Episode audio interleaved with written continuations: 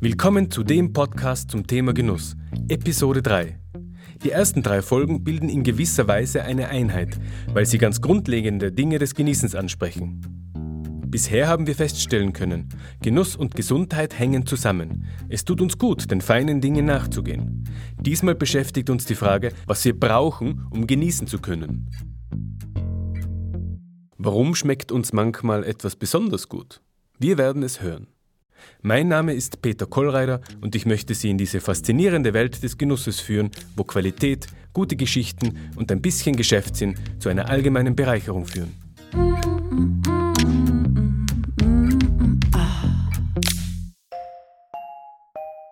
Kapitel 5 Die Faktoren des Genießens All die unterschiedlichen Dinge, die wir genießen können, haben etwas gemeinsam. Die Voraussetzungen sind ganz ähnlich, die die Freude ermöglichen. Ich möchte in dieser Folge sechs wichtige Faktoren nennen.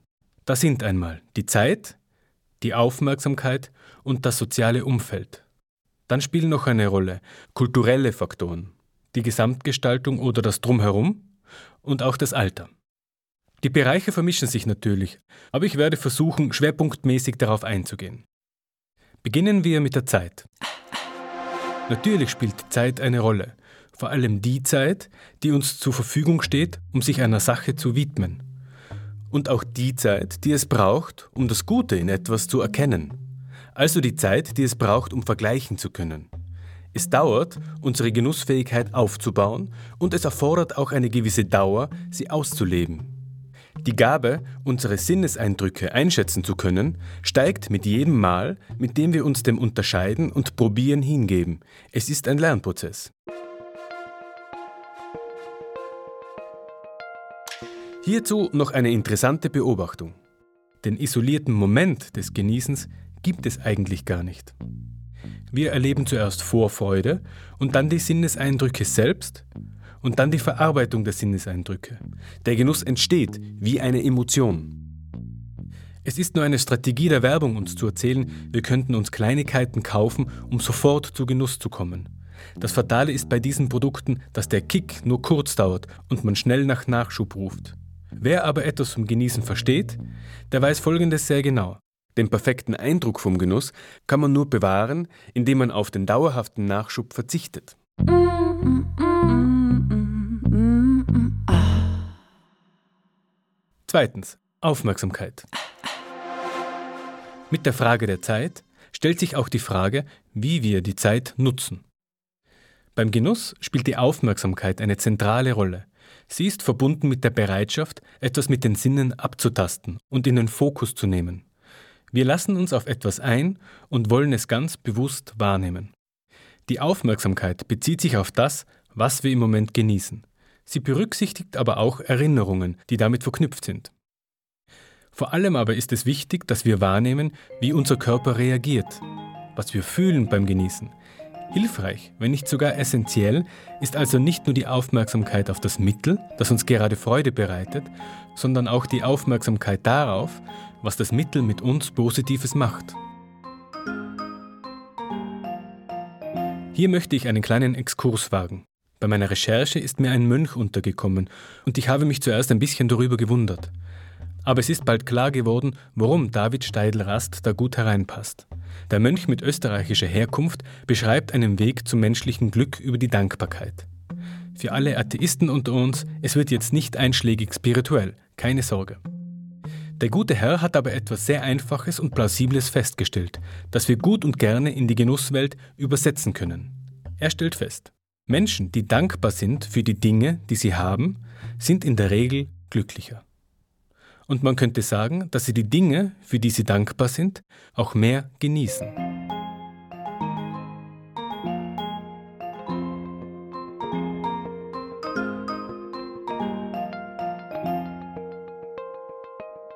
David Steidl-Rast hat auch eine sehr einfache Anleitung parat, wie man seine Dankbarkeit schulen kann. Und da wird es jetzt interessant. Stop, look, go. Wie bei der Überquerung einer Straße. Das hilft beim Dankbarsein. Wir bleiben stehen, dann schauen wir, was um uns herum ist, und dann ergreifen wir Aktion. Stop, look, go. That's all.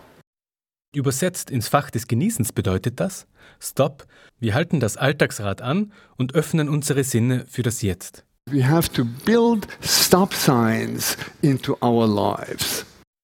Look, wir nehmen ganz bewusst wahr und konzentrieren uns auf das, was unsere Sinne uns bieten. You open your eyes, you open your ears, you open your nose, you open all your senses for this wonderful richness that is given to us. Und Go?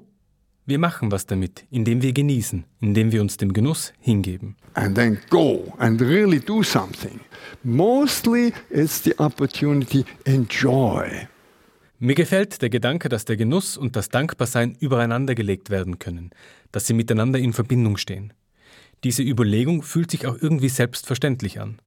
Statt Stop, Look, Go haben wir dann innehalten, wahrnehmen, genießen. Das beschreibt den Genussvorgang eigentlich sehr gut. Das Wort innehalten ist ein bisschen gestelzt, aber es meint hier den Ausstieg aus dem Alltagstrott, um dann das Gute überhaupt erst zu bemerken.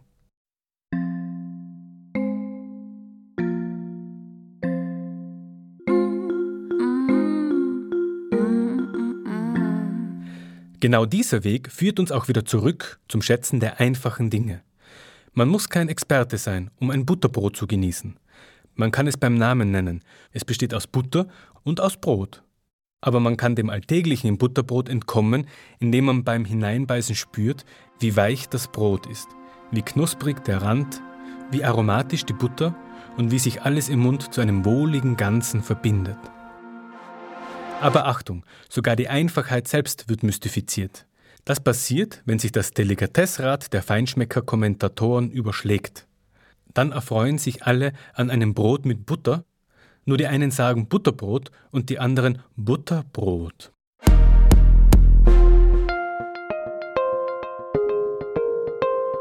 Zurück zu unseren Genussfaktoren. Die Zeit und die Aufmerksamkeit haben wir genannt. Jetzt zu einem Faktor, der die Menschen hervorhebt, die Propheten der Genüsse, die Botschafter des Geschmacks und die Partner im Ausleben der Genussfreuden. Das soziale Umfeld. Geteilter Genuss ist doppelter Genuss und Genuss verbindet. Das bestätigt im Normalfall die Erfahrung. Es beginnt beim Feinkosthändler des Vertrauens. Er kann mit Geschichten und Details die Köstlichkeiten umrahmen. Natürlich könnte man die Information auch zum Lesen anbieten, aber die Erzählung mit Worten, Mimik und Gestik ist viel direkter und authentischer und meistens auch fesselnder. Man kann den Feinkosthändler mit einem DJ vergleichen. Er baut eine Spannung auf, verführt zum Tanzen und unterhält uns mit wechselnden Eindrücken. Und wir auf der Tanzfläche feuern uns gegenseitig an. Wenn wir merken, dass jemand anderer an denselben Dingen Freude hat wie wir, kann uns das beflügeln. Wenn wir zusammen genießen, verstärkt sich die Genusserfahrung. Es geht dann nicht mehr um das Genussmittel allein. Wir schweben mit anderen in einer Genussatmosphäre. Die gemeinsame Konzentration und der Austausch ist vergleichbar mit dem Mannschaftssport. Wir schicken uns die Bälle zu, bestätigen einander, fordern einander, korrigieren einander. Und dabei haben wir ein gemeinsames Ziel im Auge, nämlich das Genussempfinden auszubauen und den Reiz auszukosten, wenn Bauch und Kopf zusammenarbeiten. Apropos Bauchgefühl, das kommt natürlich auch vom Genießen. Zuerst war die Moral die Instanz des Genusses. Die Moral und das Denken diktierten also, was Genuss ist. Sie wurden im Laufe der Zeit von der Spontanität abgelöst. Das bedeutet, unter Genuss verstand man dann die Fähigkeit, spontan Sinneseindrücke einzuordnen. Im Fall der Kulinarik also spontan mit dem Bauch einzuschätzen und nicht mit dem Kopf. Deshalb das Bauchgefühl.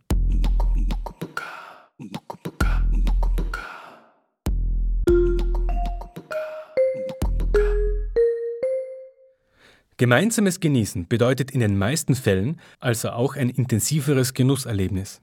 Das betrifft auch die Partnerschaft. Studien haben darauf hingewiesen, dass etwas mehr genossen wird, wenn der Partner es auch genießen kann. Und nun noch ein Beispiel. Die Dokumentation Sour Grapes beschreibt die Karriere eines Weinfälschers. Rudy Kurniawan hatte die unglaubliche Gabe, aus mittelmäßigen Weinen Cuvées herzustellen, die mit den teuersten Weinen Frankreichs verwechselt wurden. Das war aber nur ein Teil seines Zaubers. Dazu hat er auch noch für das notwendige gesellschaftliche Milieu gesorgt, das ihm seine Schwindeleien auch geglaubt hat. Das hat vor allem deshalb funktioniert, weil er die Menschen zu einer besonderen Genussgemeinschaft verbunden hat. Zum Genuss gehört die Vorstellungsgabe genauso wie das Genussmittel. Deshalb sind die Geschichten so wichtig und deshalb ist auch der soziale Rahmen ganz zentral. Die hereingelegten Weintrinker aus der Dokumentation wollten anfangs den Betrug gar nicht glauben. Sie haben die Trinkabende erlebt, als hätte man ihnen die besten Weine der Welt tatsächlich serviert.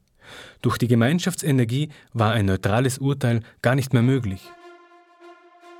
Eine alte, noch ungelöste Frage taucht hier auf.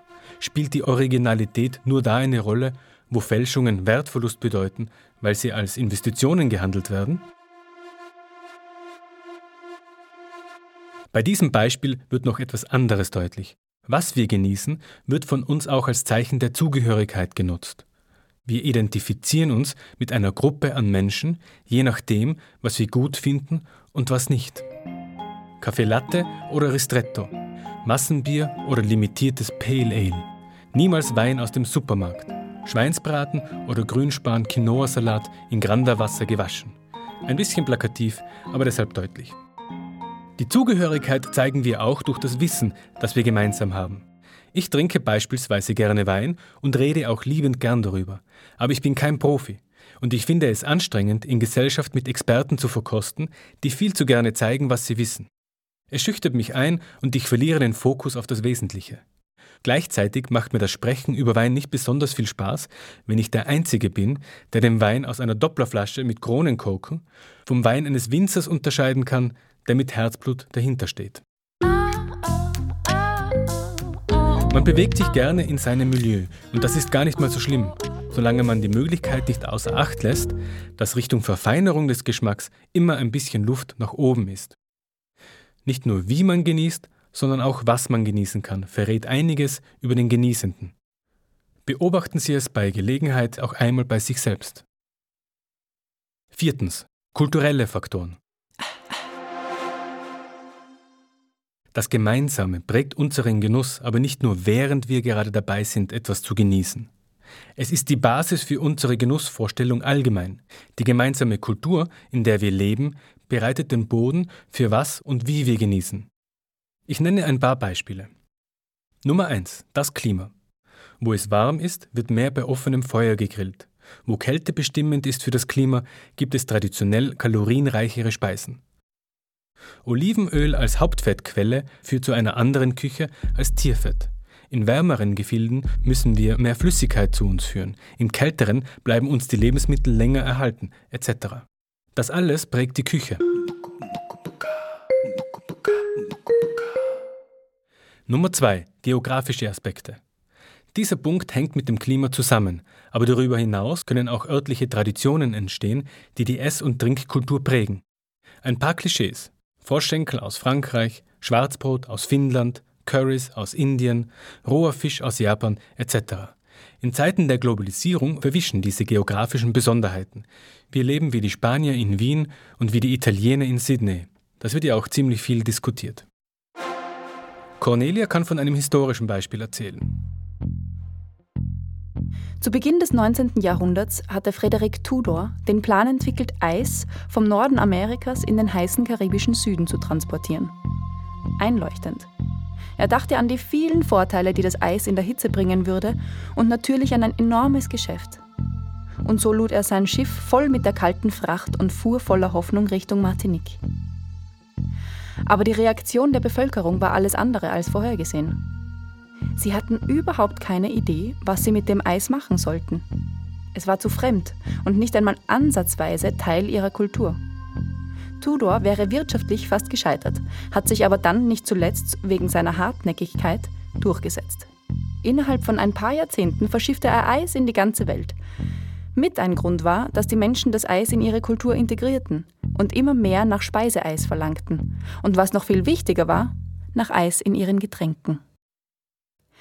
Diese Geschichte ist dem Buch How We Got to Now entnommen. Mehr dazu auf unserer Website. Der Fall Tudor mit dem Eis hat es gezeigt. Die Zeit muss reif sein für eine bestimmte Genusserfahrung. Heute wirkt sich unsere rasante Kommunikationsumgebung zum Beispiel darauf aus, dass wir sehr schnell auf Genusstrends reagieren. Meistens betrifft das Neuentdeckungen oder Weiterentwicklungen von Produkten. Craft Beer ist ein Trend geworden, weil man das Bierbrauen durch einfache Anleitungen aus dem Internet auch zu Hause ausprobieren konnte. Ein weiterer Grund war, dass man sich durch Industrieprodukte immer weiter von dem Lebensmittel entfernt hat. Dasselbe Bier in Grün kann man in Shanghai, in Toronto, in Los Angeles wie auch in Moskau bestellen. Das kleingebraute Handwerksbier kann dafür sehr unterschiedlich schmecken. Es ist ein Riesenvorteil für den Kult um ein Produkt, wenn man fachsimpeln, vergleichen und sich austauschen kann. Noch ein Beispiel. Der Wein aus der Traube Grüne Veltliner. Heute österreichisches Nationalheiligtum, früher auch Bichard genannt, billiger Schankwein. Vor über 25 Jahren hat man begonnen, das zu ändern und sich der Sorte angenommen. Mittlerweile wurde der grüne Veltliner in die höchsten Ränge der Weinwelt aufgenommen. Er ist an Vielfalt kaum zu überbieten und hinterlässt einen deutlichen Abdruck der Region. Ich bin sogar der Meinung, dass man die Zuneigung des Winzers zu seinen Trauben bei diesem Wein besonders herausschmecken kann.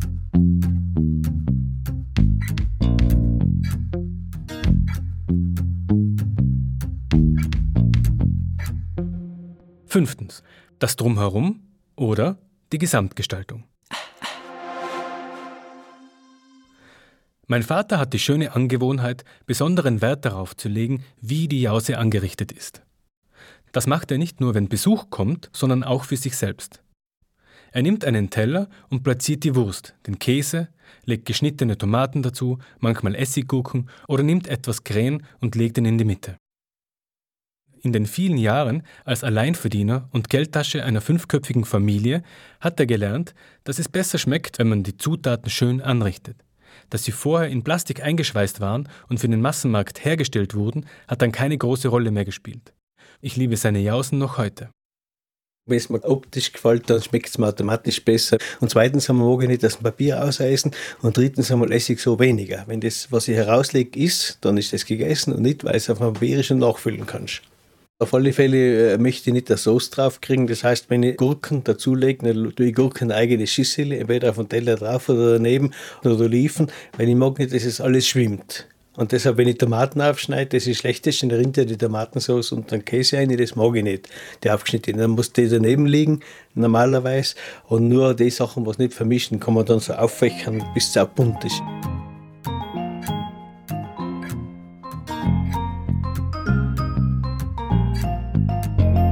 Die Gestaltung spielt eine wichtige Rolle beim Genuss. Auch das ganze Drumherum. Unsere Bequemlichkeit lässt uns das oft verdrängen.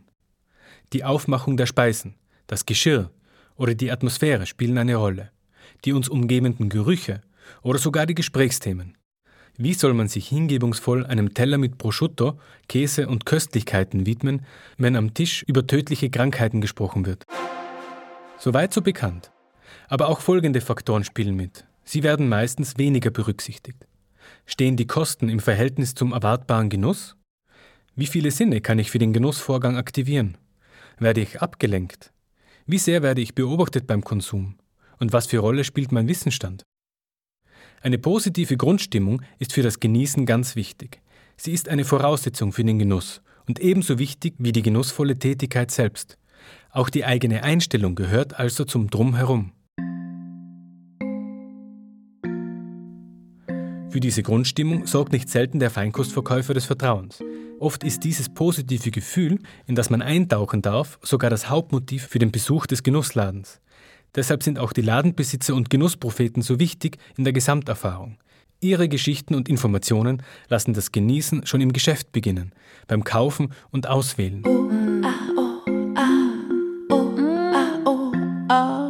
Informationen, die wir über die Produkte bekommen, helfen uns auf zwei Arten beim Genießen. Zum einen können wir die uns erzählten Geschichten weitererzählen und damit das Genussniveau aller Anwesenden steigern. Zweitens wird der Genuss verstärkt, wenn die Beschäftigung mit dem Genussmittel und die positive Empfindung zusammenarbeiten. Das Wissen ist also durchaus förderlich für den Genuss. Die Information und die Sinneseindrücke ergeben zusammen das Genusserlebnis. Kopf und Bauch befinden sich in Harmonie. Gefühl und Ratio schlendern Hand in Hand durch das Schlaraffenland.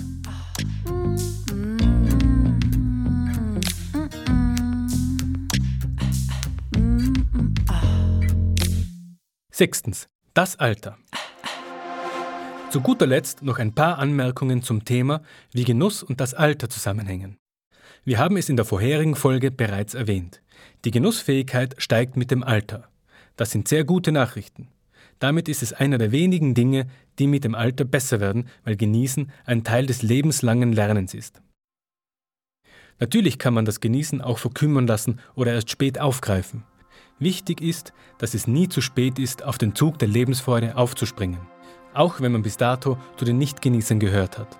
Mit steigendem Alter wird bewusster genossen. Es nimmt die Vielfalt zu und die Intensität der Genüsse. Der persönliche Vergleichsfächer wächst und die Ansprüche steigen. Man kann auch die positiven Nachwirkungen klarer dem Genießen zuordnen. Bei Kindern ist es anders. Die Neugierde auf das Verbotene kommt hier ins Spiel und die noch, sagen wir es freundlich, ausbaubare Geduldsspanne. Jugendliche verabschieden sich vom elterlichen Vorbild und lassen sich vielmehr durch die eigenen Klicken und auch durch Medieninhalte beeinflussen bei dem, was sie genießen. Dass das nicht immer diszipliniert abgeht, versteht sich von selbst, denn oft ist der Faktor Genuss in diesem Alter Teil der Selbstinszenierung. Man findet seine Rolle erst und dabei hilft zu zeigen, was man mag, was nicht und warum. Eine Zeit des Trial and Error. Werden die jugendlichen Genießer erwachsen, dann wird der Genuss oft fixer Bestandteil der Lebensqualität. Die Vielfalt der Genusserlebnisse steigt und man freut sich darüber, dass man sich auch bewusster etwas Gutes leisten kann. Abschließend noch einmal zu den Menschen, die am meisten Zeit gehabt haben für die Entwicklung ihres Genussverhaltens. Ältere Damen und Herren sehen den Genuss oft als Lebenselixier und finden ihn immer mehr auch in den kleinen Dingen. Das hat wohl auch damit zu tun, dass sich das ganze System im Laufe der Zeit verfeinert. Das bringt mit sich, und das ist äußerst interessant, dass durch die Verfeinerung natürlich auch die Unterschiede im Genussverhalten größer werden. Das fortschreitende Alter führt also dazu, dass die Unterschiede bei den Menschen zunehmen. Das widerspricht der gängigen Vorstellung, dass sich die Menschen mit zunehmendem Alter immer mehr angleichen. Genuss sei Dank.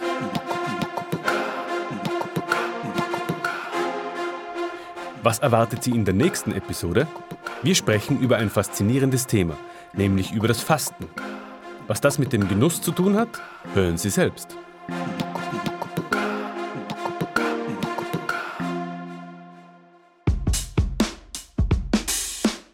Schluss sprechen wir wieder mit dem Chef der Firma, die diesen Podcast möglich macht. Peter, hat sich dein Alter schon auf die Genusserfahrung ausgewirkt? Aber selbstverständlich. Ich bin nicht als Feinschmecker erzogen worden, aber als Naturgenießer. Die Voraussetzungen waren also schon einmal da, um das auch in die Kulinarik hineinwirken zu lassen. Abgesehen davon hat mich schon immer fasziniert, was die Umgebung für eine enorme Rolle spielen kann. Wie viele andere auch, habe auch ich schon Lebensmittel von Reisen mitgenommen und dann daheim feststellen müssen, dass das vor Ort erheblich besser geschmeckt hat. Im Übrigen gilt dasselbe für die Musik. Bei der sind auch sehr viele Faktoren beteiligt, ob sie funktioniert oder nicht. Es gibt so viele unterschiedliche Vorlieben und Geschmäcker. Und dann unterscheidet auch oft noch die persönliche Stimmung, die im Moment gerade vorherrschend ist, ob man jetzt auf etwas einsteigen kann oder ob etwas nervt. Und genau deshalb ist es auch so wichtig, dass man sich ein bisschen Gedanken darüber macht, wer es hören wird, für wen die Musik gedacht ist, in welcher Situation sie gehört wird, hauptsächlich und vor allem, was sie für eine Atmosphäre schaffen soll oder verstärken soll. Und wenn man es eben richtig ernst nimmt, das Thema Audio, dann kommt man am besten zu uns. Das klingt doch gut. www.höragentur.com A O A